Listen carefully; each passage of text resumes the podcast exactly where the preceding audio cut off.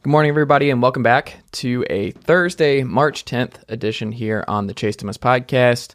Uh, Jam packed show for you guys today. We got Matt Green uh, on all things college football here on the full ride to kick things off. We've also got an interview with uh, the new head football coach at Meadowcreek High School, Todd Wofford. So uh, it was a lot of fun talking with uh, Coach Wofford about his career, coming over from Collins Hill, who just blew out everybody um, on their way to a 7A state title uh, this past year. So had him on the show, and it was it was so much fun and uh, learning a lot about Travis Hunter, who uh, the number number one kid in the class for the 2022 cycle. Uh, moving on to Jackson State, what that means for HBCUs going forward, and the excitement there. Um, we touched on all that. Uh, why he's excited to be at Meadowcreek, and uh, what we can expect from the Mustangs this fall back in Lilburn, Georgia, hometown. Uh, so there you go. Uh, very, very good conversation with him. And then Matt Green and I, uh, of course, talk all things college football. So, uh, yeah, those two things popping up here on the podcast. Don't forget, folks, you can also watch every episode. Yeah, watch every episode. Go on over to youtube.com, type in the Chase Thomas podcast, hit that subscribe button, and uh, share it out, like them, all that good stuff. Uh, don't forget, you should also, if you have not already done so, leave this episode or this show a five star rating and a review on Apple Podcasts, Spotify, or wherever you get your podcasts. It helps a lot, helps other people find the show, helps this show continue to grow, and uh, tell me why you uh, why you like the show, why uh, why you listen, and why you're subscribed. That would be great. Uh, don't forget, you can also email this very program at chase thomas podcast at gmail.com. Any uh, college football questions or general questions, just shoot them over chase thomas podcast at gmail.com. And yeah, follow me on Twitter, chase double underscore Thomas. Like the Facebook page at facebook.com slash chase Thomas writer. All right, Uncle Darren, let's go. Chase Thomas pod, the Chase Thomas podcast. um, my nephew needs me to record. See, I hate. I already hate it. I hate it. All right, the full ride is back. Oh yeah, full ride here on the Chase Thomas podcast, where I am joined by fellow University of North Georgia alumni Matt Green. Matt, good evening, sir. How are you? Good evening, sir. It is good to be back. Wednesday night, I am. uh We're just finally got some uh college basketball conference tournaments going. This is a excellent week. I would say. I don't, you know, I don't know if anyone's ever called like it's almost like a March March Madness there's just so much basketball. Has anyone ever said that before? I, or maybe we have to say March March Mania or something. I don't know. There's I know there's big uh like you know teams make a or, or corporations make a big deal. They can't say mm-hmm. like Super Bowl Sunday. They have to say the big game type stuff. Yeah. But yeah, it's um it's been nice. Gonna a terrible game is about to be on. I'm sure Georgia and Vanderbilt. Let's go ahead and get this game out of the way so the the rest of the SEC can play basketball. Yeah, you got uh, Georgia and Vanderbilt on the docket. This could be uh, Tom Crean's last game, right? I would, I would hope so. if if not this week, if not this game, then Alabama, I think is who they play if they uh, mm. if they win this one. So yeah, so the end of the Tom Crean era is is among us. I just couldn't imagine not being in everything school. Like I'm spoiled now here in Knoxville, where I don't know if you saw this or not, but would you like to guess where the baseball team slid into on D1 baseball this week? Where's that? Top 10. We're now number 10 in the country as nice. uh, we look to sweep James Madison this week. But um, actually, pretty annoyed at the weather. I don't know if the weather's bad in, in Atlanta this week, but it's cold again. It's supposed to snow this weekend. Oh, and it's yeah. been awesome. And of course, Tennessee's back home. And I'm like, I'm not sitting in 25 degree weather for these guys. Like, I, Tennessee baseball is so much fun to sit outside. I mean, will they even play baseball in 25 degrees? I think yeah. there's like a. I thought they like don't play. I mean, maybe college is different. I don't know. I think mm. high school has a rule about like under 35 degrees or something. I don't even. Huh. They don't even play.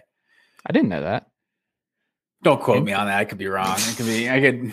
I could just have. I could have my facts completely wrong. But um, I think I've heard a rule like that. Who knows? Maybe maybe someone can correct me. What is uh what's the typical menu item for a Wednesday night in the Green household? Oh, dude, you know it. Wednesday night. That's uh Rosati's. It's pizza okay. night every Wednesday. That's uh it's a little five dollars off. We go mm-hmm. we go every single Wednesday. Like it's legit Chicago pizza. It's uh, it's good stuff. Not deep dish. But, yeah. Um it's uh it's good stuff. Do you go before or after the recording? before. You just pick it up. So what we do, Okay. We've mastered the pizza system, right? So Tori, this is actually this was Tori's first job. Like this company is like their headquarters are in like um Warrenville, Illinois, like suburbs of Chicago. And so like her that was her first job. And there's like there's a couple locations in Georgia. But um so we get it par baked. So Mhm. they they bake the pizza halfway essentially. So what we do, we cut it in half and then bake the rest of it ourselves. And then the next day for like lunch or dinner or something, we just have pizza again. And it's like it's like it's leftovers, but we're eating it for the first time. And it's it's genius. I feel like uh we we we we've mastered this system. Like when she's out of town and I like ha- like it'll, it'll it'll legit be like four meals for me, like a, a pizza, like one pizza. That's a It's lot of pizza. Four meals. Like, yeah, I mean, just a few. I'll eat pizza all the time, man. Honestly, I'm, I'm I will bi- too, I'm Big not gonna lie. guy. Well, it's also dangerous. The reason I asked if you do before or after because the the acid reflux. If you eat a lot of pizza before talking a lot, um, I don't know. That's a bold move. Like I'm very careful what I put in my body before I do these pods. Um, Because that's, it- a, that's a good point. as an IBS guy, I don't know. Uh, the folks did not know, but I am an IBS guy. Um, I got that from my mother, so got to be careful. Got to get the probiotics in. Got At to least you, at least you own it. You know, I respect that. Yeah. So to answer your question, we pick it up before Mhm. And then eat it after. So it's uh, solid. You're a big like double bake person. I've learned because you've got the whole potato skin thing. You Oh, I did bake do the, the twice baked potatoes. Yeah. Yeah. those are my jam. I did that, that little uh that little video for school. It's, it's about YouTube video I have of uh how to make those things. I have a But yeah. confession for you. What's that? I watched that last week. Did you really? You were watching Yeah. my channel? I respect that, man. I went it's to a look at. quality video. It's one of one of my better works. It's actually a really good video. It's a good how-to. It's well I- done. I appreciate that. I was I was proud of it. I mean, that was the assignment, just like make a how-to video, you know. So Mhm. I, I was uh, I was proud of that one for sure. You should be. That was a good one, man. um, Yeah, people go check that out. That's what I'm plugging my uh, my twice baked potato recipe on my on my YouTube channel. There it is. why not? I mean, it's for. good. I mean, it's good. Uh, it would bring some joy to some folks' kitchen. Like, why not? Like, if you're looking It's to got- spice things the, up, uh, the royalty free music in there, like it's uh, it's, it's good stuff. Like you you think it was like a little TikTok channel, a little video. That's what I was going for. Mm-hmm. okay. Um, was TikTok around when we were in undergrad? I don't knew you were gonna say. I knew you were gonna say that. No, TikTok never did exist, but those types of videos existed. Yeah, that's true. Mm. I, I'm guessing this was not for JKevJ. This was not a JKevJ class. No, this were- was uh Conti. Conti Mhm. solid, solid. Made some solid videos in that class. Okay, there you go.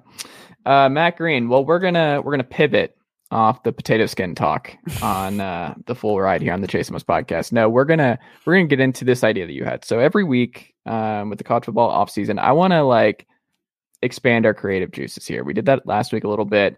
This week, you have this good idea because you're better at coming up with this kind of stuff than me. And I appreciate that. So I am going to pass the host baton, the theoretical host baton to you because you had this idea of like the SEC and which schools are most like the uh, NFL team X. And we're going to go through who you came up with is the NFL equivalent of this SEC team. So did I did I lay that out correctly? Yeah, that that basically sums it up right there. So the disclaimer is, you know, it's difficult to do, right? You can't necessarily match up national number of national championships, a number of Super Bowl wins, or something like that, or you know, there's there's 80 years of history for some of these teams, 40 years of history for uh, you know, so it's just kind of the overall vibe, like the level of success they've had in probably the last 20, 30 years or you know, however it might may apply. So it's not perfect, but but we'll see. I think it's a fun thing. So let's see. Let's get into it. We'll go alphabetical. Okay. Where are we going first? so first off, Alabama. Alabama. This seemed like an easy one. Um, other than the pa- so the Patriots is what I went Mhm. for Alabama. Other than they don't necessarily have the the oldest tradition, like Alabama's tradition seems almost more like a Green Bay or like Chi- the Chicago Bears or something. Just the recent run of national championships, Saban and Belichick seemed pretty easy for that one. What did you what did you think of that one? Here's the thing. No, I'm just kidding. This is probably the easiest one of the list. I think the the comparisons are obviously right there. Um, I don't think there is even like if you were trying to figure out who's the most. It's just easy, but it all stems from Belichick and Saban. Is just the the crop like just I mean they have a whole documentary with each other. Like I don't know if you watched that, but they did this whole I think it was an HBO doc, um, but I watched it. Um, the two obviously are connected and run their programs in similar ways, but I I will say I think no, this is tough. But do you think who do you think is better, like Saban as a college coach or Belichick as a pro coach? Do you think Saban has the edge as the all time best? Like, do you think Belichick would be just as successful in college as Saban is, or do you because we saw uh, a little bit? That's a tough question to answer, just because you. Well, the reason I asked that, do you, do you think he would evolve? Like, do you think he would? evolve the way Saban did, where he was like, all right, we're throwing this out. We're getting Kiffin. We're doing this different kind of scheme. We're going to recruit the way we have to recruit. Do you think he would evolve like Saban has over 20 years? Like, that is something I think is interesting. Yeah, that is a good point. He, he didn't necessarily need to evolve in the NFL. It's like the NFL kind of already was what it was. Like we've seen some of these new age, kind of more college type offenses kind of influence the NFL in recent years, but the NFL has kind of always been, you know, what it is. And I just like it's Bill Belichick. So I just assume whatever was needed to be done to adapt to the game, he probably would have done it because he's basically the GOAT. So it's it's tough to say which because you've never seen this level of dominance with Nick Saban that he has at Alabama either. But just with what goes into the recruiting, and then it it's almost like you just need to be dominant for like a four or five year period, and then it's almost a machine that runs itself. Obviously, that's not giving Alabama nearly enough credit for everything they do, you know, through years, you know, eight through 15 or wherever you are with Nick Saban right now. But within the, when the NFL with with everyone having such equal rosters, you know, it's hard to say that Belichick isn't more impressive, even though a lot of the credit goes to Tom Brady, I guess, at this point. But it's just, you know, they get one first round pick a year. Obviously, the Patriots have done things with trades and everything, but they're they're everyone's on an equal playing field. So it's it, I'd probably say Belichick is is more impressive than Saban, but it's tough. I could go either way. You could tell me, but I would still say Saban. Probably, I would. I would lead Saban. Where are we going next? Uh, so this was a. I got a few question marks on some of these on our mm-hmm. rundown. Mm-hmm. If you see some of these, I'm not as sold on, but um, so this is one of those. This was a tough one to find. So we got Arkansas. I went mm. with the mm. Vikings. So the Vikings have a solid tradition. I feel like they're a fan base that expects to win. Like they they're expecting to compete for championships. But nationally, I don't feel like anyone really expects them to compete for championships. Like the Vikings have had their years where they're like a really solid team, but how many real years have they really truly competed for Super Bowls? Like I think that's that's what it came down to. But like I said, like in their early years, I think they lost like four of the first like 10 Super Bowls. So they obviously like Arkansas had some better years back in the 60s and and 70s like that in the in the Southwest Conference and so they're they're they got to have more of that old tradition. And then currently they're just eh, they're good, nothing nothing like extraordinary. Does this make Ryan Mallett their Daunte Culpepper? uh, sure, let's go with that. I don't hate that. Um, the thing is, though, that the Vikings have been pretty consistent. Like we've seen Arkansas pretty bad. We've seen them bottom out. Like that's the one thing where I'm like, the Vikings are kind of. That's true. I I don't know. I like this though. Of like they're they're always good. In Arkansas, we're like they're good, and the Vikings are like they're good, but they're not like Packers good. They're not yeah. Green Bay Packers elite. There's like a there's a ceiling that they seem to hit all the time. Um, my favorite ceiling was the 1998 playoff game, NFC title game. People forget uh, a missed field goal by Mr. Uh, Gary Anderson, but um, yeah, Vikings. That was that Falcons. was an all timer for the Falcons, right? That's got to be the best win in franchise history, probably right? Since they haven't mm. won a mm. Super Bowl, the win, the game to go to the Super Bowl, or blasting the uh, the Packers in that conference title game. But um, yeah, that it, wasn't it, the conference title game. I think that was the that was right?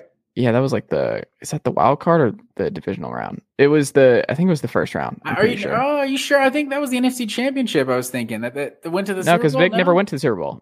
No, no not with Vic with Matt Ryan when. Oh yeah, that was at home. Yes, yes, yes. Yeah, yes. that was last game in the history of the dome. Yeah, I thought you were talking about when Vic went to Lambeau and beat the Packers for the first time in uh, Packers history. So that that was one first Oh, yeah, home yeah. playoff loss in A Packer lot of history. yeah, a lot of Packers Falcons postseason. Mhm. Um, so yeah, but that was that was a difficult one. I think Arkansas they're kind of in a in a weird spot there. I like that um, though. But yeah, well, well uh, in the last five years of Arkansas, it kind of throws things off a little bit because that they're they've kind of been worse, pre Sam Pittman those last five years. That's probably their worst run of history, maybe ever. Like they were Mm. with Houston Nutt and even under Bielema, like they had their they had some some decent years, but um, we'll keep it moving. Um, Auburn, I have as the New York Giants. Hmm. So the reason I went with the Giants is because Auburn just seems to be mediocre, and then Adam just randomly they're like the best team in the country. Like, and that's where I feel like the Giants are. Even the years they won the Super Bowl, were they nine and seven? Like both of those years, like they're just the history. I think obviously the Giants are one of the oldest, like best traditions I think in the NFL, and they got a lot of soup. They have three championships in the last what thirty five years or so. So from that perspective, they got more success than Auburn, but over the last I'd say recent history, they just seem they just seem like they have so many mediocre years and then randomly pop up and win two Super Bowls. And if there's anyone that's as inconsistent as Auburn, it's that that like yeah, Auburn is that. I think this is number two for me. I think this is right behind Pat's Bama so far. This is these two are good. I like I like this comparison and just kind of like Cam too in the NFL where he he had that 15 and 1 season, got to Super Bowl, he caught lightning in a bottle, NFL MVP and that was it. Like he had his he had his run, kind of like what he did at Auburn, the all-time great season where he literally carried the the Auburn Tigers to a national title game. If you go back and look at the numbers and how they won some of those games during that run was pretty preposterous. But um yeah, no, I, I like that where they just they pop out. Like they're not the model of consistency. They're not gonna do they're not gonna bad years are bad. They're real Yes. bad. and a lot of drama, a lot of drama, tough market because we know that the New York media is is tough. It's tough to be the quarterback or be be uh, be a New York Giant uh, coach, GM, whoever. You put up with a lot. At Auburn, you put up with a lot. So I like it. Okay, so the next one we got Florida. I went with the Cowboys. So I feel Oh. like I feel like Florida in the nine Florida is basically the sexiest team out there in the nineties. You know, Cowboys like the the run and gun, whatever. Um, what was the what was Spurrier's exact? I can't even fun and gun. There you go. Mhm. The fun and gun offense and everything. Like Florida was just as good as it got in the 90s and in the 2000s, the Urban Meyer era. But since then, they feel like this team that everyone constantly wants to be good. Like as soon as Florida's back, like it, you know, they're back, and then we we talk about them like they're one of the they're the top teams in the SEC because like they're that brand, they're that that market or whatever. But it's been a while since they were actually really good, and so I thought, you know, Florida obviously their last championship they got 2006 and 2008. The Cowboys are is way back in the 90s. It's not the exact same thing, but I feel like how much they're talked about ver- versus how good they actually are in I would say in recent history. I felt like those that's how they matched up. Also, just the unlikability factor there, where they kind of embrace being the villains. I think Florida does a good job There's of embracing. arrogance for sure. Mhm. I, I like that. Um, but they also just have like they're one of those programs where it's like so the Cowboys have not obviously won in a long time, and Florida just has these high expectations still and this high sense of themselves, and you're like, well, you had a lot of bad years. Like you you're discounting a lot of a lot of bad times around Gainesville. And Cowboys fans are like, we're still the most popular team in America. And uh like where I still hear that America's team. I'm like, are they really the most popular team in America? Like, I'm not. I don't know many Yeah. people that like the Cowboys. I mean, I'm sure with the size and scope, like I don't even think it's America. It's probably globally. Like I, I would imagine a lot of folks across the world know the Cowboys That's brand, true. and if you're watching overseas, iconic. yeah. Um, but yeah, no, I like that. I like that. Um, Danny Wuerffel and Troy Aikman slinging it there together. you go. Does that make they got Emmitt? Does that make Emmitt Smith? Emmitt Smith? Is that how that? It's true. you does that make Shane Matthews Or is- uh, Or is Tim Tebow Troy Aikman? mm. It's a good question. I might throw Percy Harvin is a. I would say Tim Tebow is Roger Irvin? Staubach. I would say he's Roger Staubach. I could see that. Yeah. Spurrier. Spurrier might be Roger Staubach. Mm. That's tough Interesting. as a player. Um that's a yeah, that's a tough tough one. But um who's sexy Rexy? Who's who's Grossman in this? Drew Henson. He's uh, Quincy Tony Carter. Romo. He's Yeah. Tony Romo. He is Tony Romo. Um, it's funny because my buddy um, Rex Grossman's like his all-time favorite player. So shout out That's to Chase. He's all, another Chase. okay. Um, and keeping It's- it moving. Uh, we Georgia. So Georgia's an interesting one. This one was tough for me, and I also wonder if Georgia didn't just win the national championship. I wonder who the comparison actually is. Like, I think that's now we're talking about a 40 year championship drought. So I think it would be a much interesting conversation um, if that were the case. But so I started to say the Ravens. Um, it's just a team that's just consistently really good and is known for defense. Except for the two Super Bowls, and and they also have like like I don't, they they're kind of a new team, you know, with the with leaving uh leaving Cleveland and everything. So and just having two championships, it felt like they didn't they weren't as tortured of a fan base enough to be Georgia. So that's why I went with the Eagles because the Eagles seem like one of those teams who's always good, like always really good. Like I feel like growing up with the Donovan McNabb years and everything, like all the conference championships, but but not being able to get to the championship. And then they finally get one in the last few years. Um, I thought that one was a would fit pretty well, and just like a a rabid fan base. Like people talk about Georgia fans barking at children. Like we've all heard the stories of Eagles fans booing Santa Claus and fighting fans of other teams. So I felt like that one worked pretty well. Interesting. I um I tend to lean more you because I like when I first saw this, I was like my instinct was Ravens. Of just the the, the defense, the the consistency, the the Ed Reeds and the the Greg Blues and the hard hitting defense and Van Gorder and uh, Wink Martindale and just I and the uh, Rex Ryan. Like I, I do think there's a lot of lot of crossover there. Um, I also think you could have thrown out the Joe Flacco Super Bowl run was just the once in a lifetime type thing that uh Stetson Bennett just did. But then I was also like, well, Nick And then- Foles Honestly, did in the same. Dilfer, if you want to compare, I think it's disrespectful to compare Stetson Bennett to Trent Dilfer. Um, like uh, Bud Elliott tried to do a few weeks back or a few months back, but it's kind of that same type of thing that they won with their, they won with their quarterback not being one of their best players. He wasn't Mhm. like he wasn't bad like Trent Dilfer was, Stetson Bennett, but he won. You won, and with the quarterback, yeah, just kind of you know doing doing what need to be done, but just a, a loaded roster around him and a ridiculous defense. Yeah, and just kind of like the Eagles, it was a one and done situation in Athens as well. we'll see. Who knows? That is the Nick Foles with with Stetson Bennett being like kind of the backup. That honestly Mhm. also kind of brings it together too. Yeah. Um. So this one was one of the one of the last ones I came up with, but I was uh I was I was satisfied with it. Kentucky, uh, I have as the Cincinnati Bengals. So Was this just geography? Yeah, right. They're what a couple hours apart. Um, that? Yeah. historically, might maybe uh, historically they're both terrible. So Mm. I feel like that's that you Kentucky had to be measured to someone who's just doesn't have good history, and that's where you have the Bengals. And then you talk about the last decade plus.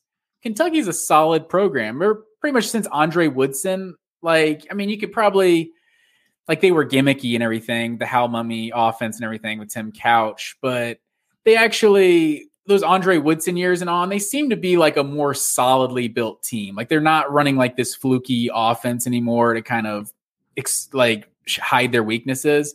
And I kind of compare that to how Cincinnati was with Andy Dalton, like hardly ever any good quarterback play, but pretty much a good defense, like year in and year out. Like never won a postseason game or anything, but under oh Marvin Lewis, that was the coach, right?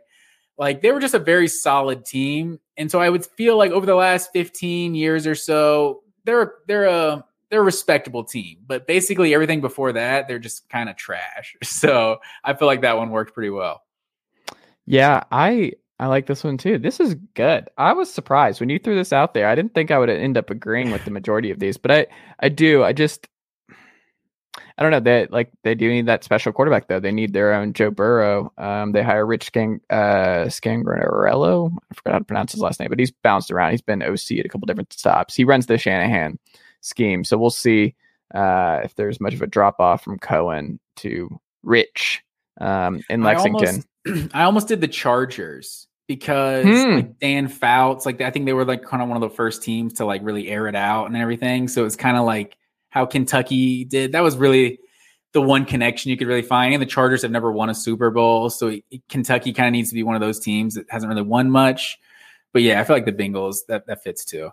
I like um, it. and then keeping it moving, we got LSU. This was a tough one. I almost went the Ravens for LSU also because they're just there's a swagger about the Ravens and there's a swagger about LSU. They just they just constantly just are super talented teams, and it feels like like like the Ravens hit on every single first round pick. It seems like like from from like 2000 like 98 to like 2010, like every single first round pick was a guy who was like a, a good starter for them. And LSU is just always just always has like good playmakers, just super consistent.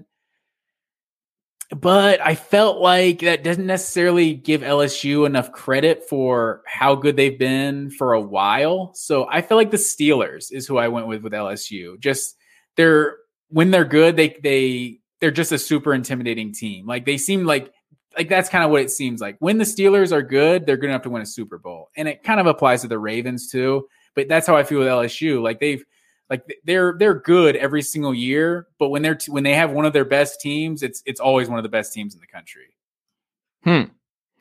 Yeah, I don't I don't hate that either. Um I do think with LSU and the Pittsburgh name, I think the cross the one difference is like Pittsburgh is stable.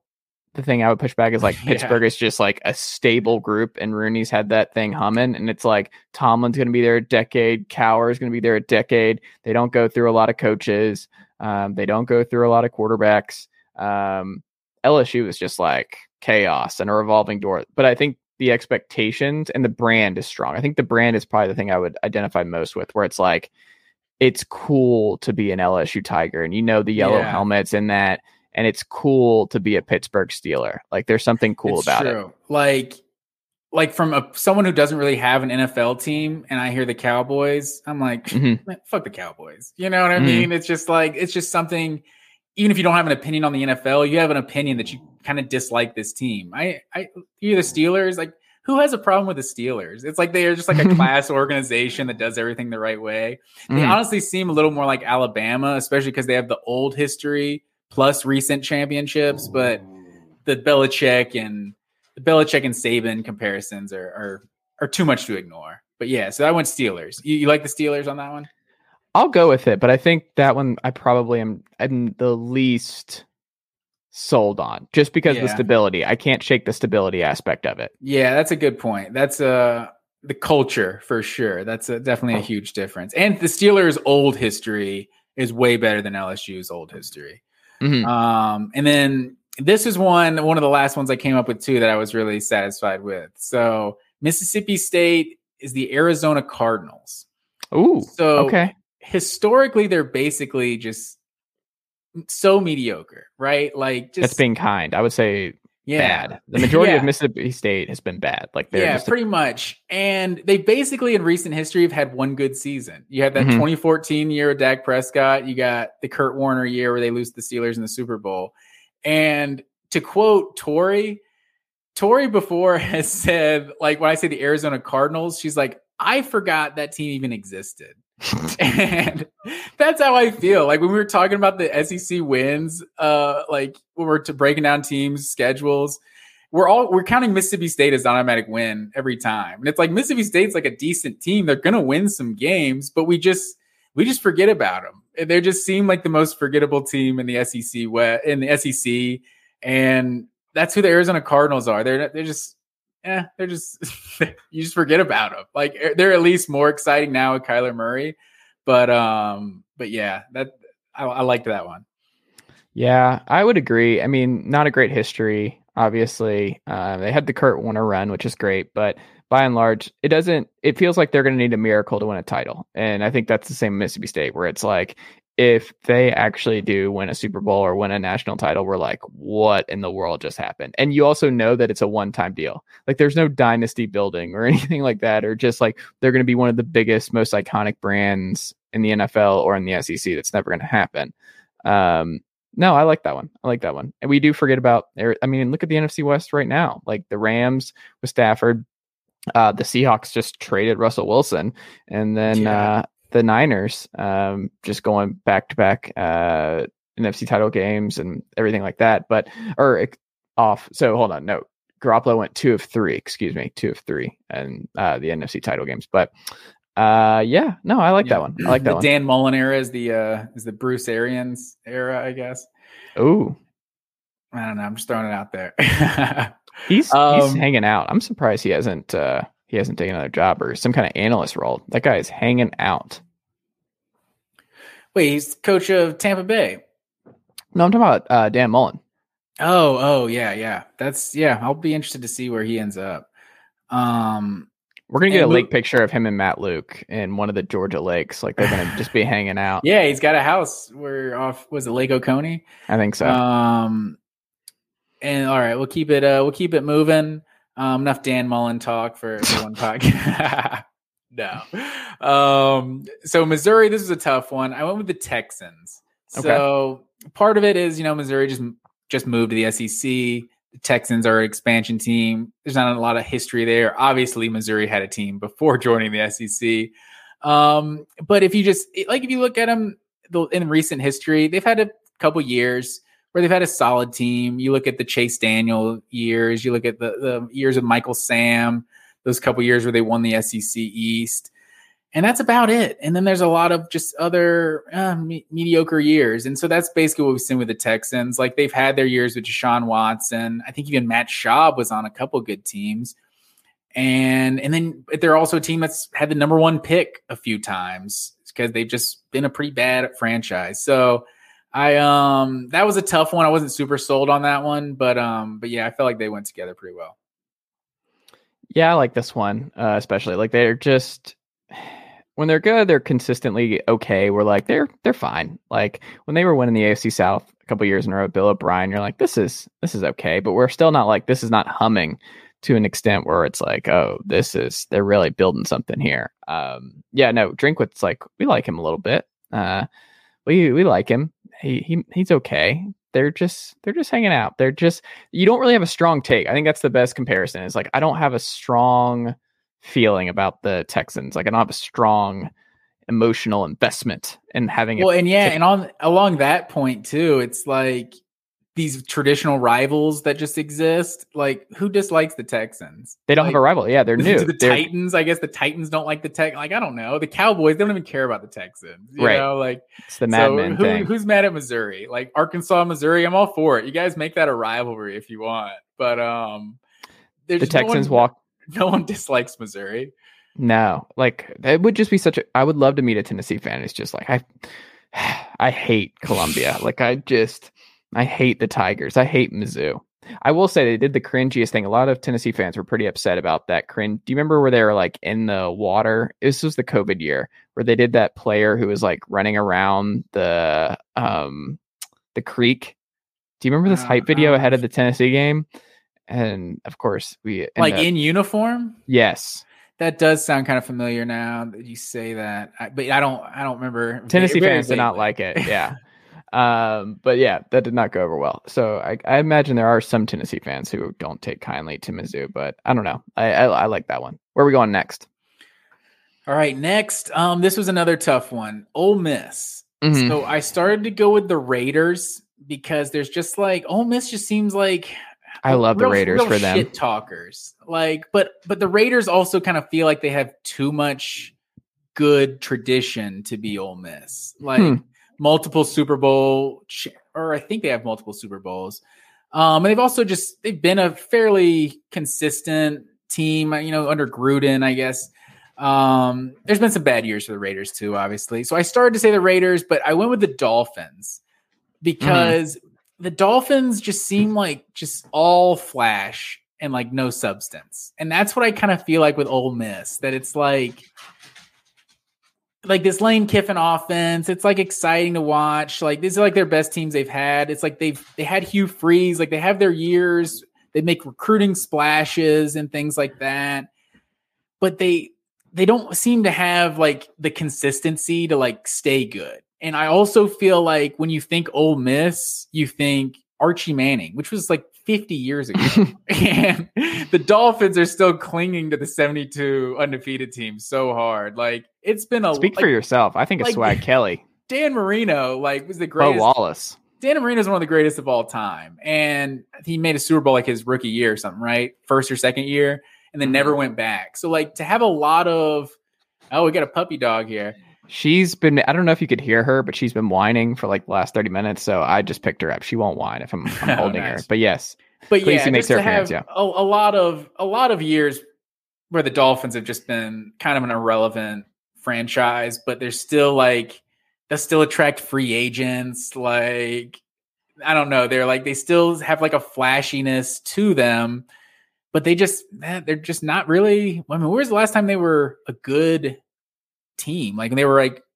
Have they won a playoff game anytime in recent history? Like Ricky Williams, like were they winning any playoff games? Maybe Lamar, say who's it? when- Lamar Jackson, not Lamar Jackson. Um, Lamar Smith, I don't know who you're talking about. running back. It was like with like Jay Fiedler, like back in the day.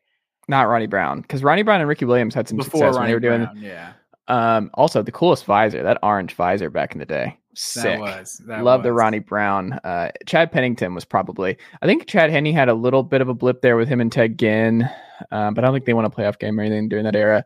I'm trying to think when the last time it. I want to say they won a playoff game with with Pennington, but I could be wrong. But Jay Fiedler's really going back. I'm I'm having Yeah. to think about that. That's Jason Taylor, Zach Thomas. I don't remember who yeah, was that's in the that's backfield. that era for oh, sure. Chris Chambers. Chris Chambers was a wideout for them at that time. yeah, I want to say uh, uh, Oronde Gadsden. yes. Oh, Orlando And was Randy running back. Randy McMichael. Uh, Randy too McMichael. Let's remember So- some Dolphins. Yeah, so that was uh that's my era right there for remembering some uh some some Dol- or team like the Dolphins playing Madden all the time. But um yeah, so you like the, do you like the Dolphins more than the Raiders? I think the more I was thinking about it, I think LSU's the Raiders. I think LSU's the Raiders, Mm. where it's like it's cool, it's dysfunctional, but it's cool. There is something cool. You, you never like. There's a lot of craziness that goes on. There's a swagger that you have to have if you're the quarterback at LSU. Um, you just have to be kind of a different kind of coach. You got to be kind of weird, like Gruden and Brian Kelly. Like a lot the, of just like the recent championships is the only thing that Mhm. would throw that off just with LSU three championships in the last true. you know, 15 20 years. But a- lot of that I do a lot I do like how a lot of that matches up with LSU. Yeah, and Oakland and the Bayou, a lot of crossover there and personality types. Well, now Vegas, it's yeah, that's even its own like destination, whatever you want to whatever you want to call it. yeah. Um, but yeah, we'll keep it moving. Uh, South Carolina, I have as the Atlanta Falcons. Don't like it. Next. I'm sure as a Falcons fan, you're not crazy about. It. Don't like one. it. Bottom of the list. So basically, the Falcons are one of the worst franchises in NFL history, right? You can probably safely say that. Like historically, they're just pre pre Dan Reeves, they're just awful. And so that's that's 1960, what 1966 to like first 30 years or so. They're just completely irrelevant, I think. Um, and then basically the mid 2000s, you had the Vic years. Obviously, those there weren't a lot of the Vic years that that went well. So they had that little little hiccup in between the Vic and Matt Ryan years. Mhm. But and then under Matt Ryan, like that's a it's a really consistently good program. And I think that's what I would compare the Spurrier years, you know, 05 to 2014 or so. Like that's a solid decade of being like, you know, one of the better teams in the SEC, at least a tough out year in and year out, you know. And I think South Carolina was very consistent.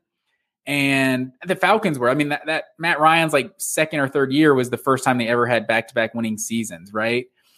Like so, and then I feel like we may have seen we, may have seen the best era of Falcons football. It seems like we've already ended the golden era, which was for the Falcons much better than South Carolina. They obviously never got to a national championship or anything, but they did get their one SEC championship appearance. It's like the Falcons got.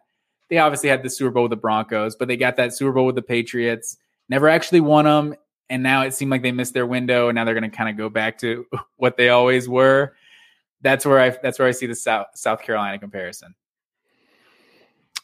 South Carolina is probably the toughest for me in the SEC. Like I understand why you went the Falcons. They're a tough one because I was thinking about it. I'm like, who they actually the Browns you could sell me on. Um, some some Browns vibes there.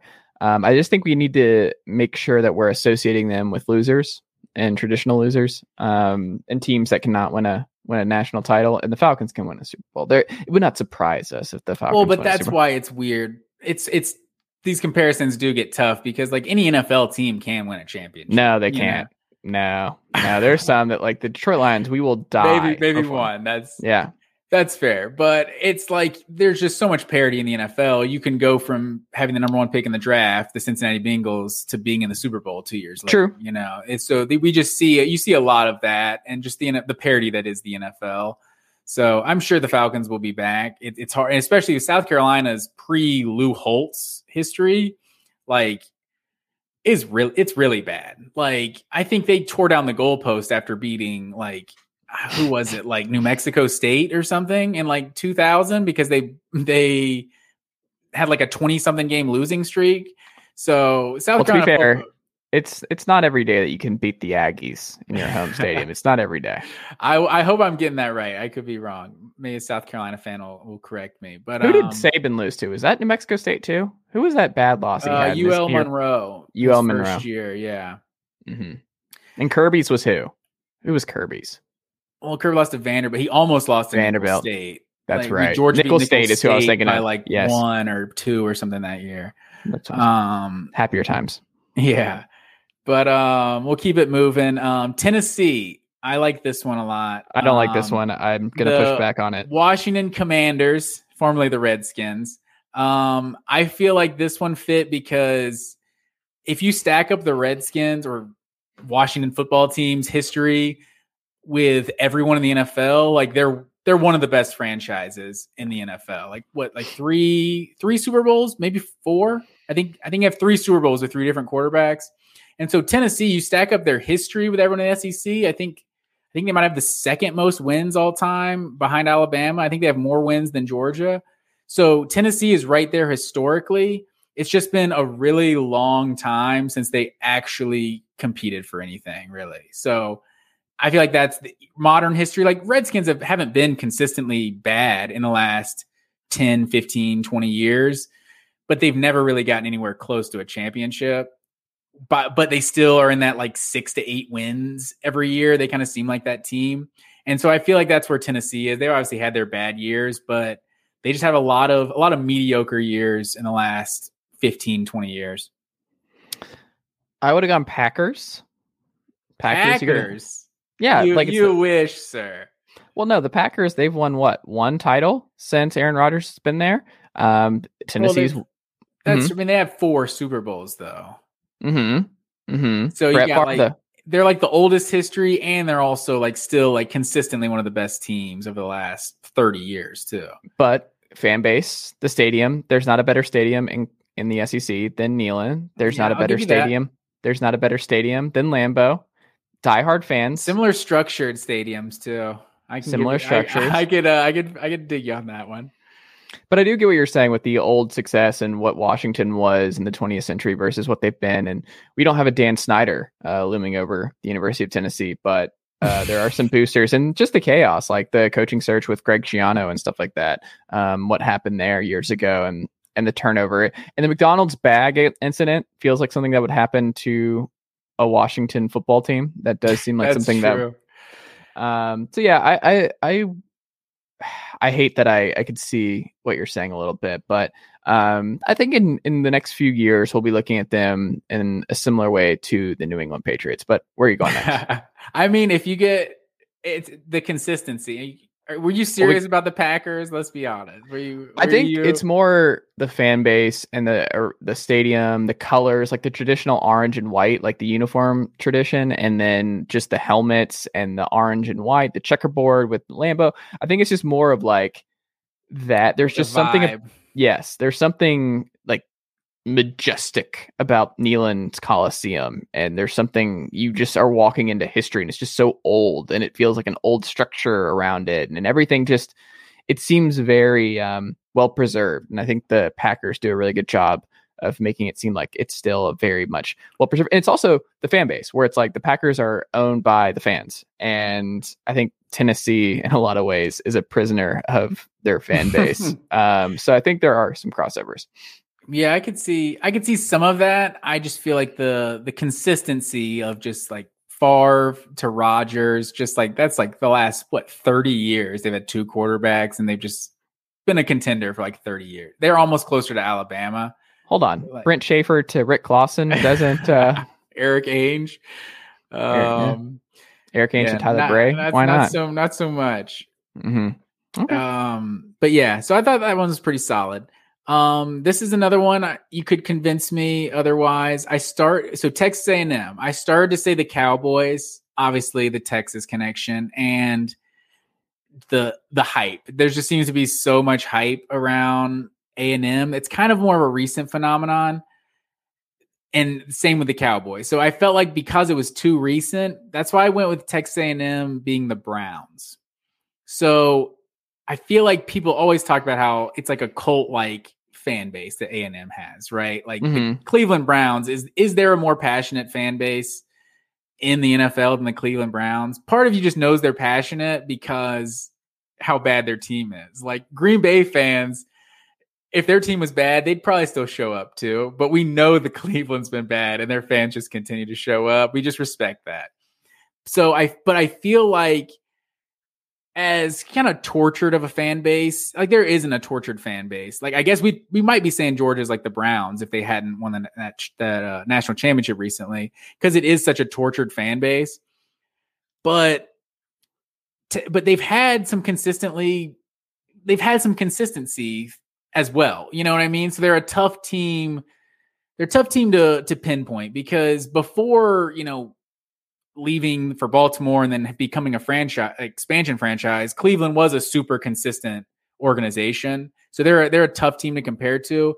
I guess I'm more comparing it to recent years. The fact that A and M hasn't won a national championship since it, like 1931 or something. Like they're almost like hundred years since their last championship. The Browns have never won a Super Bowl. I know. I think they won an NFL championship back in the day.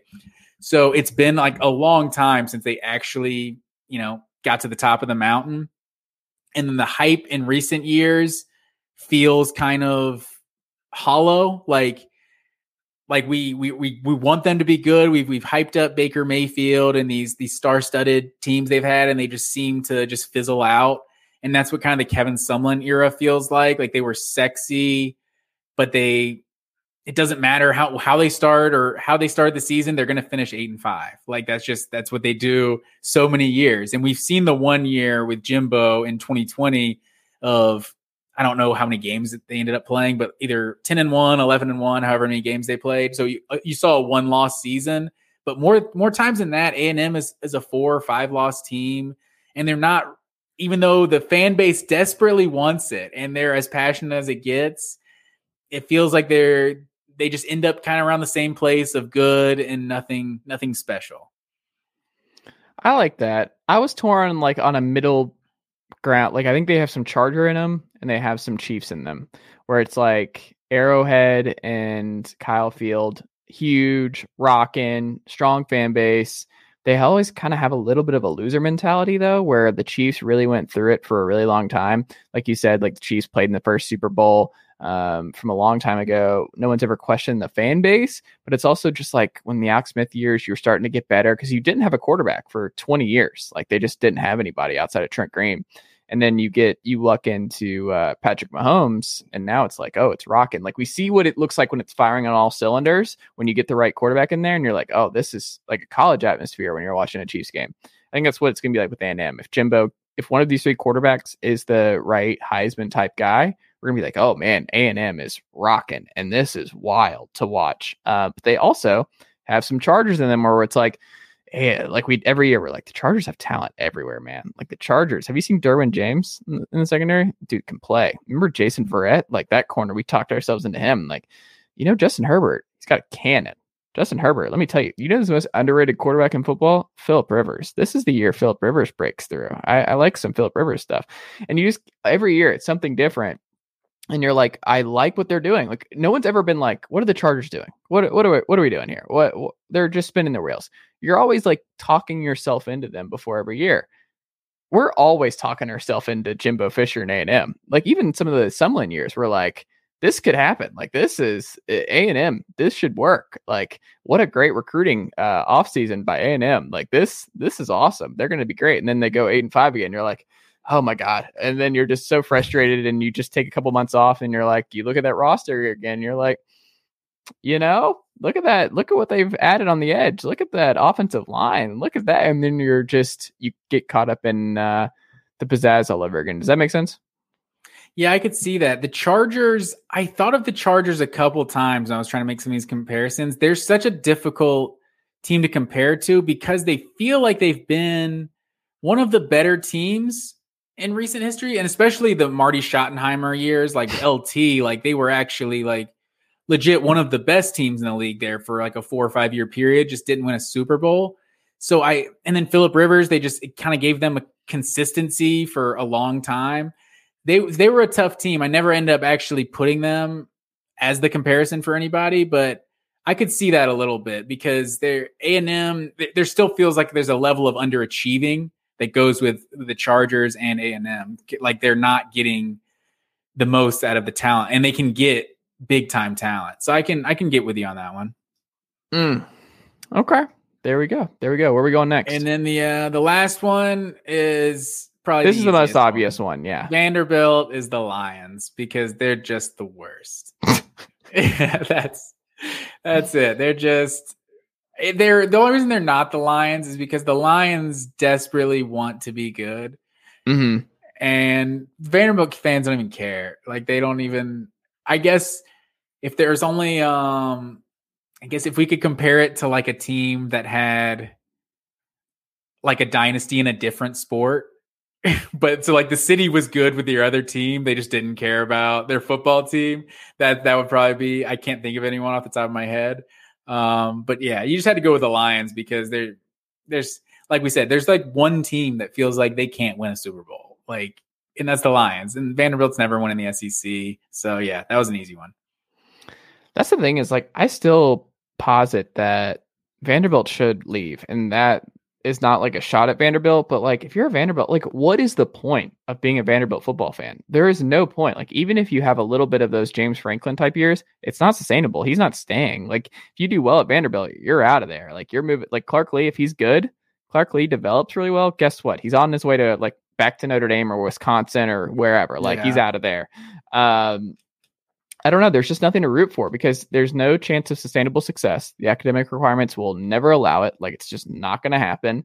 Um, you're just up against it recruiting wise. So there's just no reason to do it. And I, I just look at it. I'm like, if you were an ACC team, if you were Virginia of the ACC, like Vanderbilt could have a lot more fun if they left the conference. But because they're so good at baseball, I guess that's why you want to stay in it. But I mean, the ACC is a good baseball conference. But I just look at it as like if I'm Vanderbilt or I'm a fan, I I want out of this. I, I want to I want to be relegated. And then you put I think like what I would do is I would put Florida State or Georgia Tech in for Vanderbilt and kick Vanderbilt out. And that would make this conference a lot more fun too. The East would be a lot more fun because like it's Vanderbilt literally serves one purpose.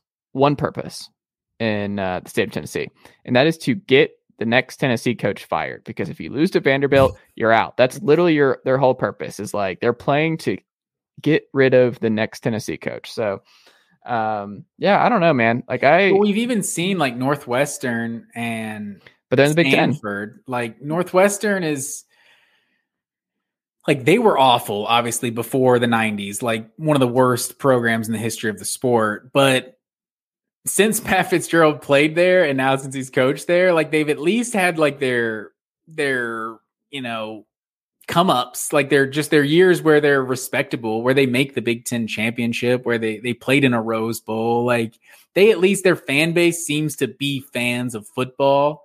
Like they they seem to actually care. Like you you see a Friday night game, Thursday night game in uh at Northwestern, you're like, oh, you know, this could this could be a tricky game. This could be a trap game. Like you've never thought that about Vanderbilt that this could be a trap game. Oh, they're going to be looking. It's a short week. Like no, they're just. It doesn't matter. Like we could bring out our second string. We're going to be Vanderbilt. So I don't know what it is. Like maybe they they just have to find their Pat Fitzgerald. I don't I don't know if a guy that actually wants to stay for a decade plus, but I don't know. It's like like you said. I don't. I'm not really sure why they why they enjoy just continuing to be in the conference. Like it would be it'd be cool to see uh, Florida State or a a, a, Miami, a North Carolina or something join the SEC instead of Vanderbilt. Absolutely. All right, Matt Green. I think that does it, right? We did it. All 16 teams?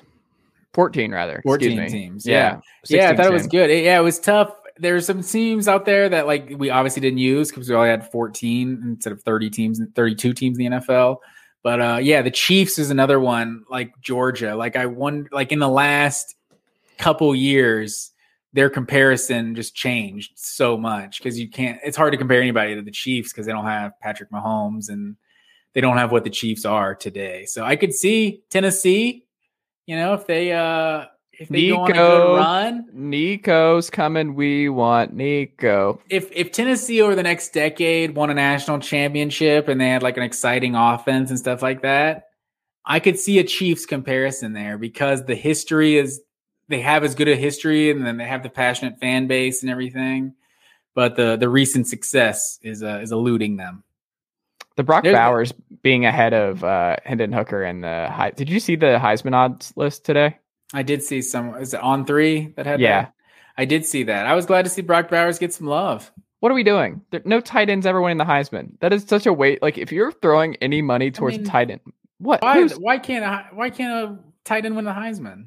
Who's doing it? Tell me who. I mean, Kyle Pitts. You could argue that Kyle Pitts is the best player in college football that Never year. had a shot at winning the Heisman. I agree with you. Didn't I mean, have a shot. Was he top five finishing the Heisman? Like Tra- was... No, hold on. Kyle Trask finished ahead of him, didn't he not? Oh, Trask was in the at the ceremony. yeah, it's Kyle not happening. Had to be up there, but Kyle. And honestly, is Kyle you're throwing money better the player than Kyle Pitts? I mean, I understand like that's what the award is, the quarterback yeah. award, but like there's not one person in the world that thought Kyle Trask was a better player than Kyle Pitts. Like, why was he like Kyle Pitts was the guy? That's why he went third, fourth. What did he go? Fourth overall, fifth overall? I think the Falcons said. And Kyle Trask went in the third round. Like, so it's obviously it's not the, the end all be all what their NFL uh, success was, but it's it's time for a change. DeVonta Smith won the Heisman. If Brock Bowers is the number one receiver on Georgia and he's got 70 catches for 1,200 yards and 15 touchdowns. Like the guy's the guy's a, a Heisman candidate. Like I don't I don't care what position you want to call him. I'm not I'm not predicting Brock Bowers to do those things, but he's clearly uh, one of the better playmakers in, in college football. He's he's gonna be a preseason first team All American. So he's not just a regular tight end.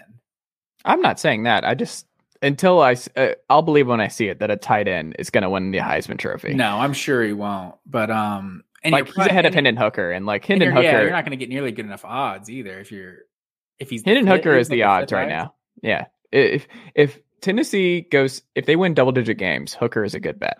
Hooker is worth throwing money at, but if they lose a couple games, it's they you just have to win too many games to be in the Heisman conversation. And I just you have to beat Florida, you have to be close, and you, you I probably like he has to beat Georgia. I was going to say Hooker, he has to beat Georgia.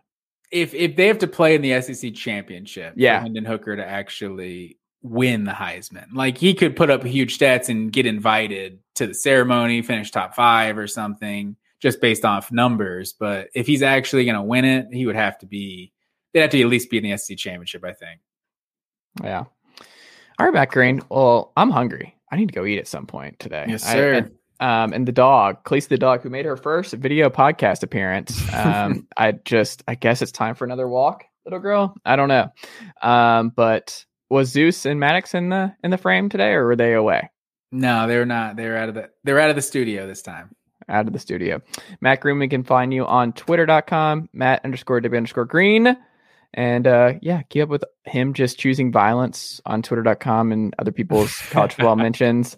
Um, yeah, there you, You go. check out my twice baked potato video on YouTube. Yes. Do that. That is a good. I mean, it was good and made me hungry. It was it was a good one. I might have to try it out with the the sports renaissance woman. But Matt Green, always a Do do pleasure. it.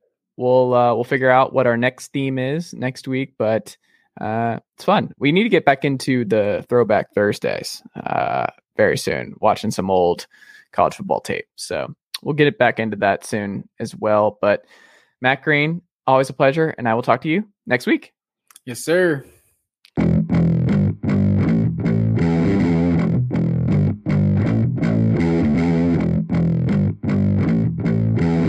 All right, we're back here on the Chase Thomas podcast, where I am now joined by the newest head football coach at Meadowcreek High School, a high school that I grew up maybe five minutes from me. I, I like it's really close. I don't think a lot of people realize just how close right uh, around the Parkview. High School. It really is right around the corner. But uh, hometown, Lilburn, Georgia. Coach Todd Wofford's here. Coach, how are you doing, sir?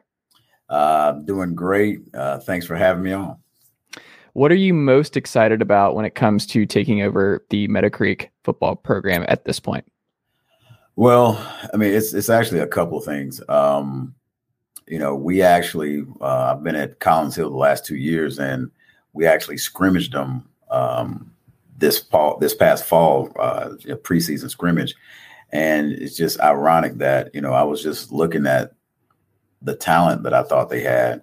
Um, and you know it's you know the, they had a lot of length they had a lot of size um you know just ironic you know so then you know it came open and um you know again it i had the flashbacks you know and it's you know coming off a state championship um you know kind of having that head coaching itch again and um you know i kind of like to be in you know situation where i can kind of develop talent and um you know develop players and whatnot and i thought it would be a great fit. Um, you know, I'm extremely excited about it since I've been here for these last couple months. That you know how the kids have responded to the you know different things, new schemes, new you know terminology, new culture, new mindset, and you know they've been responding you know really well. So um, you know I think you know the the the new guys on the staff that I'm bringing in, they're excited about it. You know, we're all kind of you know daily. You know, we do our after school workouts. You know, I know I do. We we walk away kind of impressed with you know the attitudes and everything else that we've seen and how the guys have grown from the very first day till yesterday, as a matter of fact. How hard was it to leave Collins Hill, especially coming off a state title win, and just the the kind of dominance that you got to enjoy there at Collins Hill It- this past year? It, this past year was it was amazing. Uh, it was a great run. Um, you know, you, you're gonna always carry you know a lot of those things and those traits that we you know we we built the last couple of years over there. Um, you know, it's it's hard to repeat. You know that you know I've been on a part of some really good staff, some really good teams, and you know I compared it a lot to you know it was 09 Gainesville uh, when I was up there with Blake Sims and TJ Jones and AJ Johnson, and we were like loaded. but this was a whole, like a whole new level of dominance where, you know, people don't realize because, you know, if you didn't really follow us, we never lost anything from summertime. You know, we, you know, I've done, we do it, we did, you know, we always, you know, everybody does seven on sevens. We never lost a game of seven on seven uh, against anybody. And we played in like four tournaments. We had um, OTAs, different places, We never lost the OTA. You know, the freshmen didn't lose, the JV didn't lose, and obviously, you know, we went, uh, you know, 15 and 0 and, you know, varsity. So, uh, like I said, it was a really, really good run. And, you know, like I said, you know, as you go on, you know, you get that itch, um, you know, to go back and do your thing. Um, so, you know, it was, it was, you know, difficult, but not at the same time. It was a huge, you know, a huge senior class. You know, because you know it's kind of like you know talking to Sam and Travis. They were going out at the same time, so you know, you know, it was it was kind of like you know the right time too. At the, you know at the same time. Uh, what can I do to get Sam to flip back to Tennessee? Uh, what can, uh, as a Tennessee grad student here and Tennessee super fan, I gotta, I gotta know what, uh, what can we do there? well, you know, hey, the biggest thing everybody's got to do is, um, you know, sit back and watch the kid play baseball. Mhm. Um, because he is an amazing baseball player. You know, he he kind of injured his uh, knee when we were out in Las Vegas playing in that game, um, and you know he just actually last week kind of got back started with baseball, and Mhm. and you know he's a big time pitcher, but he is crunching it batting Mhm. too. So um, that, that's what that, you know that's what everybody needs to keep an eye on right there. But um, you know, I, you know, Sam's an incredible kid. Um, you know, he he is a you know such a competitor. That's why it doesn't matter if it's football, baseball, or if it was basketball, which he claims he would be, you know, on the basketball court too. But Mhm. uh, he's just a competitor, you know. And he was you know really fun to be around for the last couple of years. What uh because you have a wide receiver background as well, like Travis Hunter, when you watch the film on Travis, it's just I he's not playing the same game. Like it, it's not fair. It was not fair watching him even in the state title game and just he's so twitchy, he's so fast, he's so smart. Like he's he's so good at finding just these openings. You're just like I don't understand how this guy is finding these little areas in zone coverage where he just he's open. Like he is somehow wide open and then pulling him down in space where he's not a big dude at this point, but you get on the college meal plan and the the just what he's going to be able to have at his disposal at Jackson State and Deion's going to take care of him on that front. Um I don't know like what what popped for you originally with him? Like did you know that this kid's going to be special and the number 1 kid in the in the in his class? Well, let me let me you know preface this by saying you know like you said I, I've coached a lot of you know in my career some of the best receivers Mhm. that's ever played in the state of Georgia, uh, and, and some of the best players. He is a combination of all of them, regardless of position, rolled into one kid. You know, and I'd heard you know when I first came over, I heard a lot about this kid, this Travis Hunter kid, um, and you know, freaky athlete and all that kind of thing. And then when I actually put eyes on him. I said, no way. Not, you know, junior year, he was, you know, he was skinny, you know, he, not that he swole all up, but he, he was really skinny. But Mhm. then first practice, I knew. I mean, he is a, like I said, a combination of all the great, you know, the best players that I've coached, the best players I've seen. He, you know, what separates him is how much film he watches. All right. That's Huh. the little things that people don't realize that the things he does that's God given is is off the charts. But a lot of times guys that have that type of talent, you know, kind of relax and just, you know, use that talent and, you know, kind of lazy or whatnot because they know they can turn it on, whatever. He studies film, you know, again, like some of the best players I ever coached, like again, AJ Johnson still in the league right now with the Broncos. He used to study film right and left, um, you know, more than any other kid. And then, you know, but Travis probably watching more than him. Hmm. You and he's, and he, you got to think, put that in perspective too. He's watching it from two different points of view. He's watching from as a DB and he's watching it as a receiver. Mhm. So, you know, most everybody else is watching it, you know, for whatever their singular position is, and he's watching it going two ways. So he knew exactly what the other offense was doing, and he knew what the defense was trying to do against him. So I mean, he's just a he's a rare, rare breed of athlete because and he you know started point guard on the basketball team. Um, you know, anytime we did running and conditioning out there, you know, we've got we had some fast kids. Didn't matter who the fastest kid was supposed to be. If they went against Travis, Travis would, you know, play with him for a while. And then before he got to the finish line, kick in this sixth gear that he has and win because, you know, he is a competitor. He didn't want to lose at anything. And in practice, you know, he makes all these spectacular plays in the games that everybody goes crazy about. But I promise you, he made those kind of plays plus things you guys never saw at practice every day. And that's, you know, being, you know, old school kind of guy. I'm, you know, I'm big on, you know, catch the ball with two hands and all this kind of stuff. And Mhm. he broke me from harping on that because he would practice all the one-handed catches. Hmm. And and at first I'm like, you know, use two hands, you know, ball, all the things I've said over the years. But then he was making these catches. Again, it was the first game junior year, you know, two years ago against Carrollton in the Corky Kell. He makes a one-handed catch across the middle that you had to watch back on, you know, the on Hudl on the film the next, you know, day just to appreciate how good a catch it was. And then I learned, hey, that's what he's doing at practice. So it's just like free throws in basketball. You know, you practice it, and you know, then when you get in the game, you expect to make it. So he was, you know, making all these catches at practice, and and it showed in the game, man. And it's, you know, if he dropped one at practice, I quit, you know, just harping on him because he's practicing what he's going to do in the game, and he made them all in the game. And it's like I said, he's, he's just a freak, freak athlete. How was that to coach though? When you have a because football is very different than basketball, and it's it's so much more of a team game. People like to harp on the quarterback and like to harp and wins and losses on how a quarterback played. And generally speaking, that's not the case for how a lot of games go. Is what happened with the quarterback.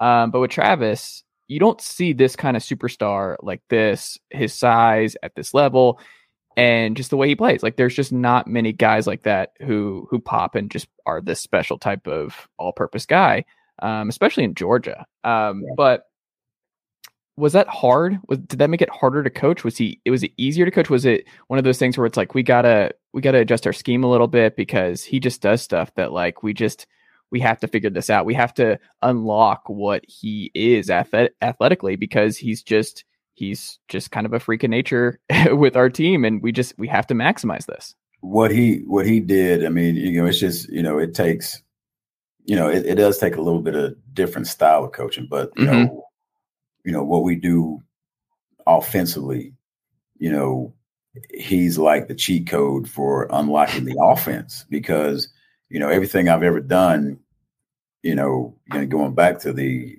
Gainesville days was trying to find matchups to exploit on the defense.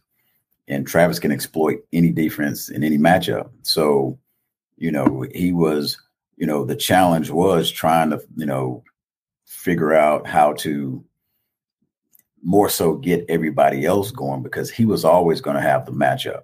Now you get you got teams that were double teaming, which means now the matchup is finding one of the other guys matched up against a lesser guy and exploiting that. So, you know, this past year, even though he was hurt for you know you know over a month, you know he still you know he had 87 catches. Ethan Davis had 70 something catches. Uh, Cam Pedro had 60 something catches. So it spread all out because you know, and even the year before we had you know had 137 something catches. But you know the next guy had 60 or 72. So you know he's going to always you know 99% of the time win his matchup.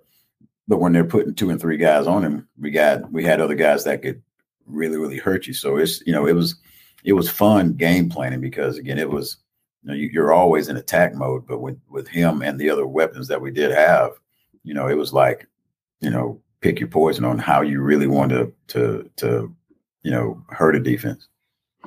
What uh when his decision he obviously shocked a lot of folks by uh by not going to Florida State and going to Jackson State the last moment. Did that surprise you at all that he made that call?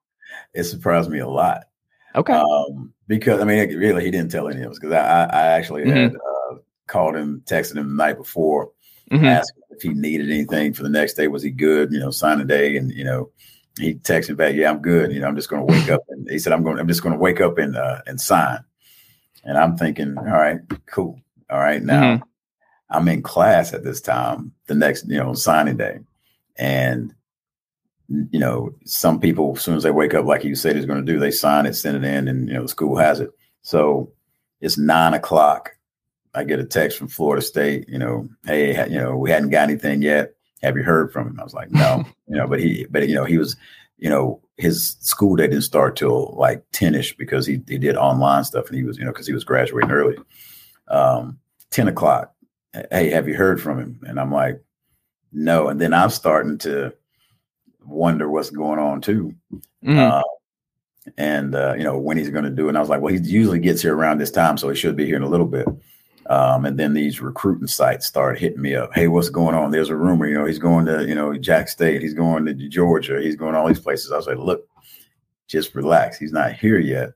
But at the same time, in the back of my mind, I'm like, this is, you know, it's funny to me because I'm like, all these adults are going crazy about this kid mm-hmm. right now and I honestly do not know, you know, what's going on. So, you know, when it comes around to that time, he comes in there, and I'm like, you know, everybody's going berserk, and the internet's going crazy about, you know, the possibility of him going to Deion or George, and everybody, you know, at that point, I'm thinking that he's not going to Florida State because he would have picked them out the gate. Mm-hmm. So I, am thinking maybe it's Georgia. Um, and then when he, you know, when he pulled the hat and said everything, I, I, I really crack up because I'm like, this kid has no idea what he just did, the impact mm-hmm. that he made for future athletes, for little kids or whatever, because to be such a high profile, you know, athlete um, and to pick a HBCU, you know, he he kind of makes it where, you know, it's cool. You know, Mhm. you don't you can actually, you know, the thing is where where, you know, over the years I've always told any kid that play for me, you know, you go where you feel comfortable. Because you know, your parents are not going to be there for four or five years, your buddies are not going to be there for four or five years. Wherever you feel comfortable, you know, that's where you go. And I mean that's and that's what he did. Do you think that will, uh, like you said, he, he may not have known what kind of uh, long term uh, just changes to the recruiting structure he might have just uh, set in motion. Do you think that will be something? Because that is a really cool thing and something that just we haven't seen before uh, for the most part. And that could be cool. I mean, you just saw Grambling um, with uh, Hue Jackson. You have Deion staying at Jackson State because you know people Eddie are George at uh, Tennessee State. Yeah. Um, it it seems like this is kind of where it's going, and it's going in a really cool, positive direction. Do you think we'll start to see more of those, and that's something that you expect uh, coaching um, in the future? Of like, hey, you're gonna have more kids ask you, like, oh, th- this is cool. Like, we can we can do this. What do you think of this? Should I do this? Do you think that's going to start popping up more? I think it'll become more of an option. I don't Mhm. know if it'll be like a landslide of all the top players or do anything like that, but I think it'll be an option for them because you know I was out in San Antonio doing the um, Adidas All American game when the four star receiver committed to Jack State Mhm. Will Trap, and I'm like, and I'm cracking up again because then all those players where you know I'm on there with all these All Americans, they're talking about it. Mhm. Um, so, you know, I think what we'll really see is what happens next is, you know, what happens with Travis in Mhm. three years.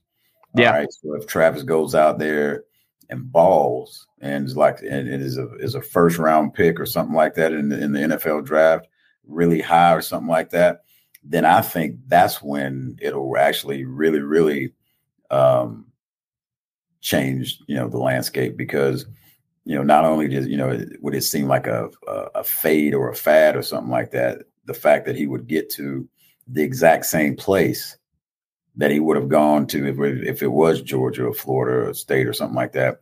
That's when I think it'll it would be more of a legit option for some some guys. You know, I think it might you know be kind of cool right now because Travis Hunter did it, but if, Mhm. if he goes there and still ends up being um, at the place where he would have been at one of those traditional powers, then I don't see why anybody wouldn't, you know, use it as an option. Again, you're still going to have your guys that'll go to where they grew up loving, Mhm. uh, but then you just see that, you know, they'll somebody else might go on a, like I said, a recruiting trip and fall in love with, you know, whatever school it is and say, this is where I feel at home. It's hard to say no to Deion. I might just sign on with Deion if I go Yeah, the thing trip. is, how long will Deion be there? That's you know, he, he's signing guy. I mean, no disrespect, but he's he's signed with between Travis and that that big time receiver. He signed more four and five stars in a lot of Power Five schools. You know, by himself. I said at the time where I was like, if I was TCU, I would have just, uh, I would have uh, open checkbook. Like when that uh, job opened up with Gary Patterson, I'm like, this is your chance. Like you're in Dallas, you're in Fort Worth, just whatever Deion wants. Like whatever Deion wants, just bring him in because I just I think TCU could be a sleeping giant on that front. And I actually think he fits a lot of a lot of blocks for uh, TCU, and they're getting ready to. I mean, the Big 12 going through a lot of changes with Texas Yeah. and Oklahoma leaving. Like there was an opening, and I think they just went the safe route and kind of a kind of a boring route with Sonny Dykes. He'll be fine. I just don't think it's uh I don't think it's one that just how can I phrase this? I don't think it's one that's gonna change the long term trajectory of TCU football. I think it'll be Yeah. good, but not the, the Deion Sanders is going to be a home run swing by a bigger program Yes. at some point. But from the folks I've talked to and that know Deion pretty well and know um, what he does in that community, he cares. And Deion's done a lot of stuff for that community and that university that I don't know if it's a sure thing that he leaves anytime soon. He really has invested um, heavily. And I think, I mean, if you commit to Travis Hunter I- and these I was kids, about to say, yeah, I think he, you know, it's probably understood that he, if he did go somewhere, he, he would wait till after Travis. You know, Yep. left, because I don't think he would go through all the effort to get him there to leave him there. You know? Right. Well, so you've been at Hill the last two years, and now you're at Meadowcreek. Um, you coached before that, obviously, for a long time as well. You're very familiar with the Gwinnett County area. Um, for folks that don't know, outside of the state of Georgia, Gwinnett is just a, a gigantic county. Gwinnett is gigantic, and it's just been the powerhouse of high school football in the state for uh, my entire life. Uh, even though I'm out of Knoxville, I'm still watching games and stuff like that and checking in. But um, what do you think? You what what have you learned the most from the last two years, not in that head role, to prepare you for this role with Meadowcreek? Well, you know, prior to Collins Hill, you know, I was a head coach at Central for Yep. 10 years, you know, and then I think it was kind of refreshing to, to take two years to get back, you know, on the grass, so to speak, to, you know, you know, get my hands dirty back, you know, grinding as a position coach and, you know, doing the offensive uh, things and um, without all the headache of the, you know, dealing with, you know, boosters and parents and all that kind of stuff. Um, so it kind of recharged my battery because again, it, you know, this is I think this fall will be year 26 or 27 or something like that. So it's been a while. It's been a while. So again, it was you know it kind of gave me a another kickstart. That's why I say you know I have so much juice for you know for here right now in Meadowcreek because you know we got some I think some hungry kids. We've got you know a, a lot of you know we've got some really talented kids too. We've got I think it's five kids right now with multiple Power Five offers, Hmm. um, ready to unleash them on Gwinnett County and um, shock everybody. Um, Mostly offense or defense? actually split. Actually, actually, Okay. mostly defense. Mostly defense. I mean, actually, it's split. You know, it's two two receivers, uh, um, a defensive end, D tackle, and a linebacker. Uh, Okay. and a corner and a corner. Yeah. So I mean, Very it's, cool. It's, a, it's a it's a mix, but it's it's it's a lot of talent. I don't want to say too much. I want to you know uh, you know unleash it at you know at the right time, but Mm. it's it's it's going to be fun. It's going to be fun. But you know, it's you know those last two years, you know, you, you know, you get back in the mix and to have the success that we did, you know, I think you know the biggest thing I tell people all the time is that we had a really really good staff, um, and the best thing that we did was make was our halftime adjustments. You know, for Hmm. two years, and, and people don't think about things. You think about X's and O's and you know offense and defense, but you know that halftime is when you actually make your counter you know, to me, you know, in calling plays offensively, you you call things to set up other things. You know, some people just call plays and they see what you know, I see something and call a play. You know, to me, I think of it more like it's it's, it's chess. Mhm. Set up moves to set up other moves. So, you know, the things that I might show, you know, on in the first half, third quarter is going to be different, and we'll close out with something in the fourth. Um, so the halftime adjustments that we that we made especially this past year were you know so spot on that you know obviously as you saw a lot of games weren't close and um, um, so that's I think that's such an under um, underrated part of you know football in general. Your halftime, you know, having a good, great staff and and making the best halftime adjustments you can make. Do you think you would enjoy being the CEO type coach? Doesn't sound like it. yeah, because I mean, you get to. I mean, I'm not. You know, I don't like being the micromanager at all. You like Uh, scheme, man. You're an X's and O's I'm guy. a- you I'm like a- that. I'm a, I'm a, yeah, I'm an X and O kind of guy. I mean, um, you know, sometimes they, some of the guys that I've known, over, you know, coach with over the years on my staff, they say I'll have a Rain Man moment where I kind of like, kind of draw up things in the air and you know just you know come up Mhm. with like that. And and if you watch us play over, you know, whether it's Collins Hill, you know, where we did on offense or the the Central or even back in Gainesville days, it's kind of not your traditional offense. And you know, everybody says they run a spread system or whatnot, but um, it's a little more different than what a lot of people are are willing to do. Yeah, people just throw spread around. Spread is just it doesn't actually mean Yeah. anything. It, I it love does. it. I love it because it's, they can say it all day. It's, it's, it's, it's not the, you know, quote unquote system, you know, Yeah. you know, the things that, you know, that I've, I've done over the years is you, you can see that, you know, a lot of those same concepts and, and, and, you know, patterns on Saturdays, whether you're watching Texas Tech or, uh, shoot Alabama these days, and, you know, and that's the thing that I always say to people now, you know, especially the old school guys, and, and even though 26 years or whatever, um, if Nick Saban can change, Yeah, what's your excuse? You know, Saban, you know, Alabama was always, you know, you know, ground and pound, and we're going to run the ball 40, 50 times and, and, and make you feel it. it it's evolution. Things mm-hmm. got these guys that are, you know, a lot of guys that, you know, would be in the old days playing basketball, playing football now.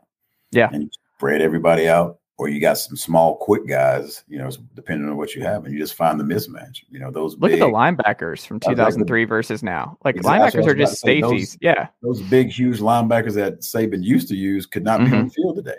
No, you know, could not be on the field because they'd be too big and too slow.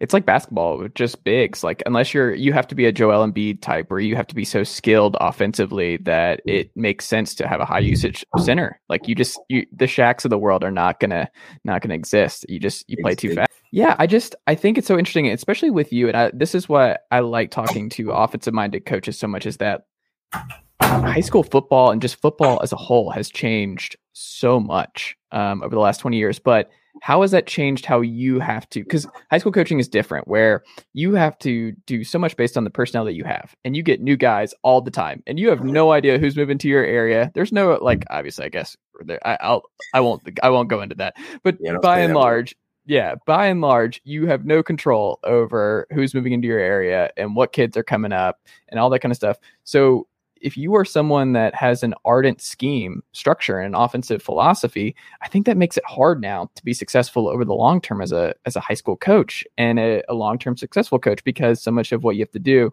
you have to adapt. Because one year you might just have a kid who literally he just can't he can't be an RPO guy. Like he just can't. And you're like, I'm an RPO coach and I need him to be able to read and react and things like that. And you're like, that's just not who he is. And he gives you the best chance to win. So you have to you have to evolve. Have you has that made it hard for you over the years to to change with the with the times and change with personnel?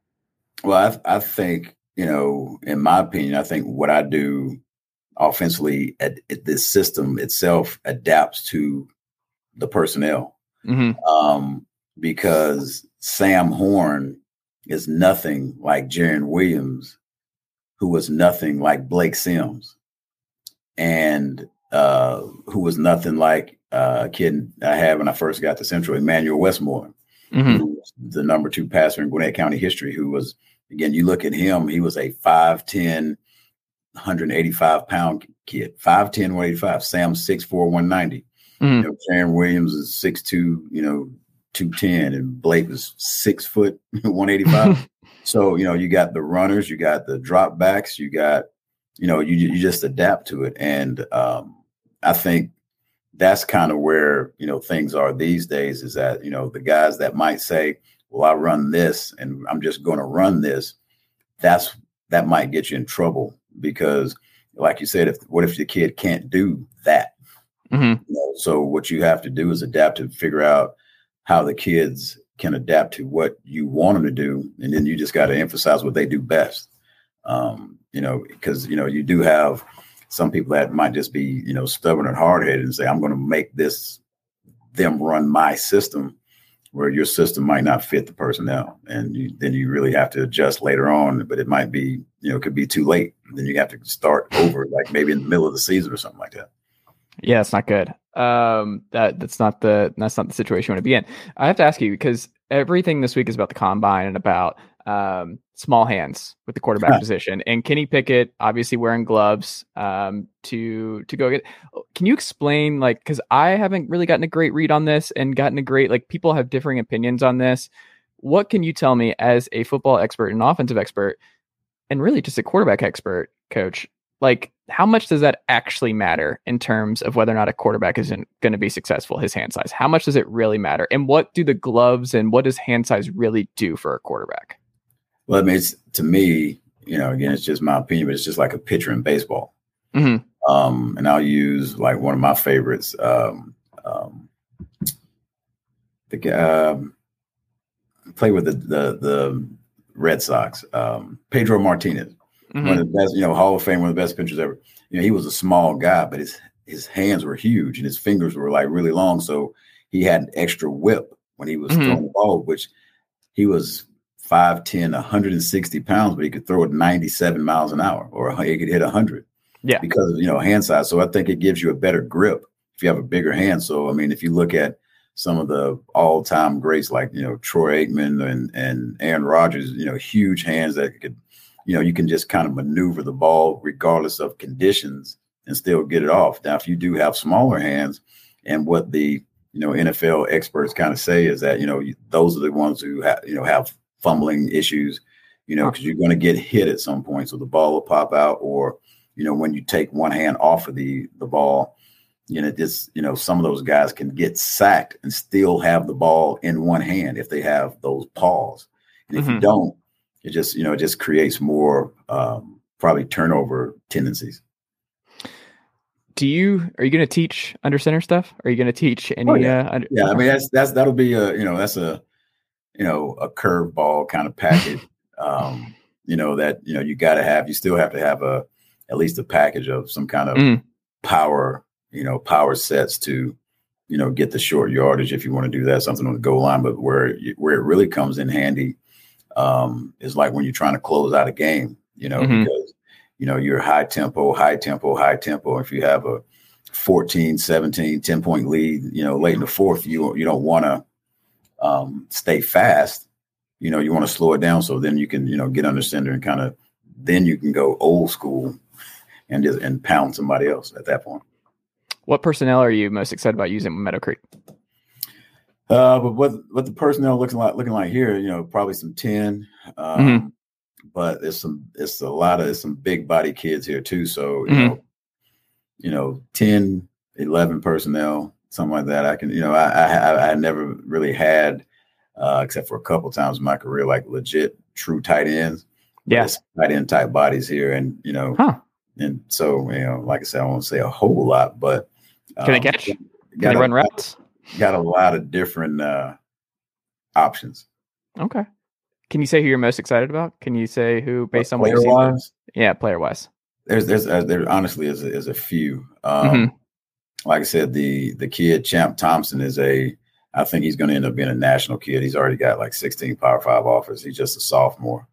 It's also a uh, great name. That's a great football yeah. Georgia name, Champ Thompson. Champ Thompson. His his dad played uh, O line for the Falcons. Uh, huh. Back in the day, back in the Vick days. Um, Wait, what was his dad's name? Champ Thompson. What's his dad's name? Chris Thompson. Chris Thompson. Okay, interesting. Small world.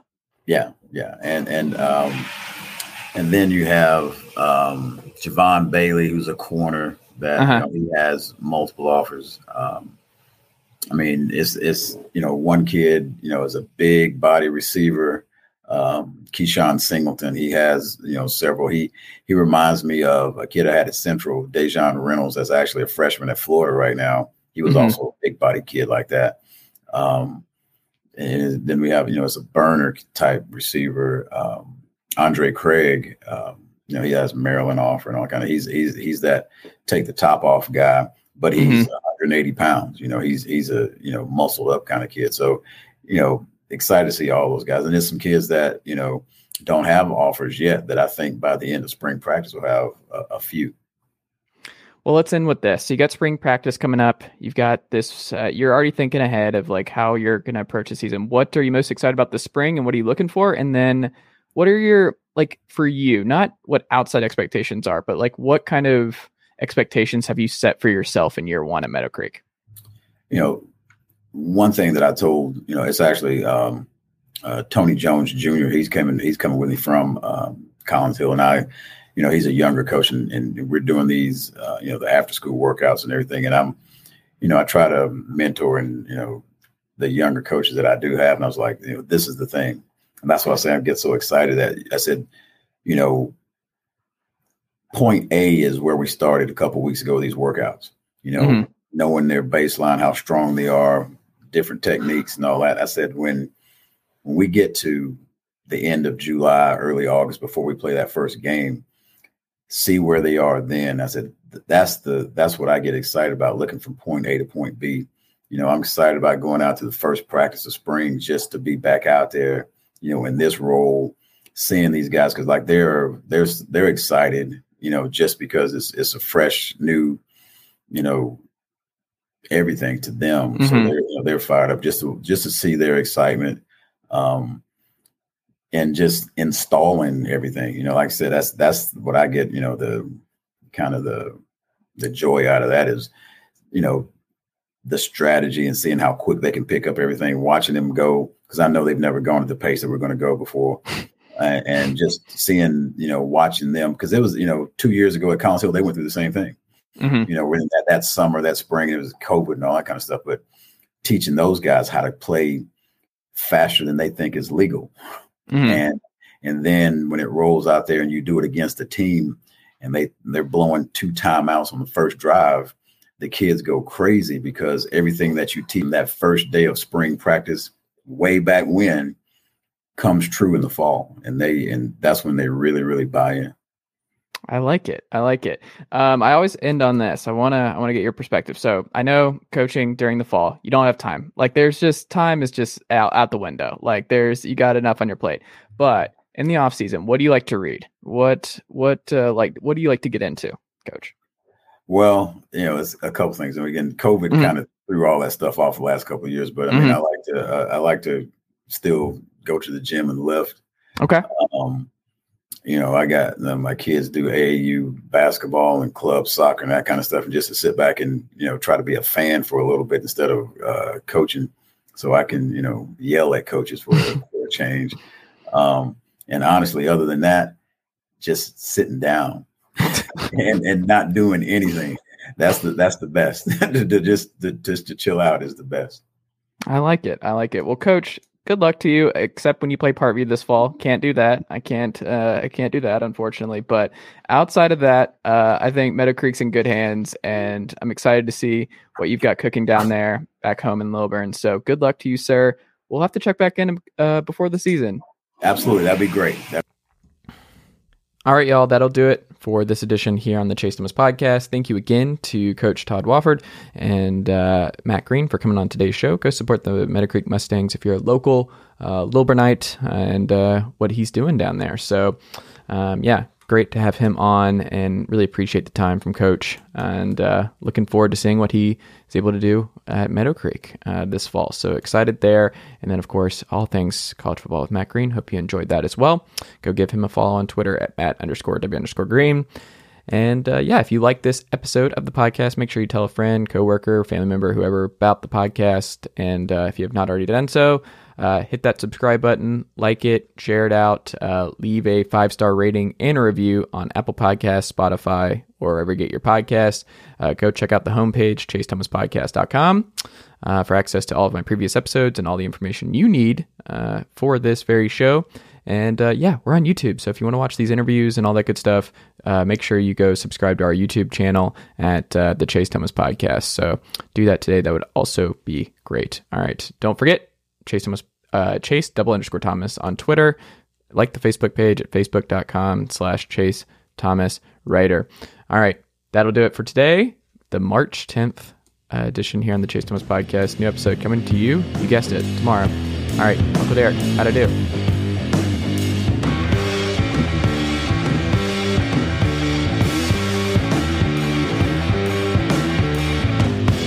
Nicely done, nephew. Chase Thomas Podcast. Hell yeah.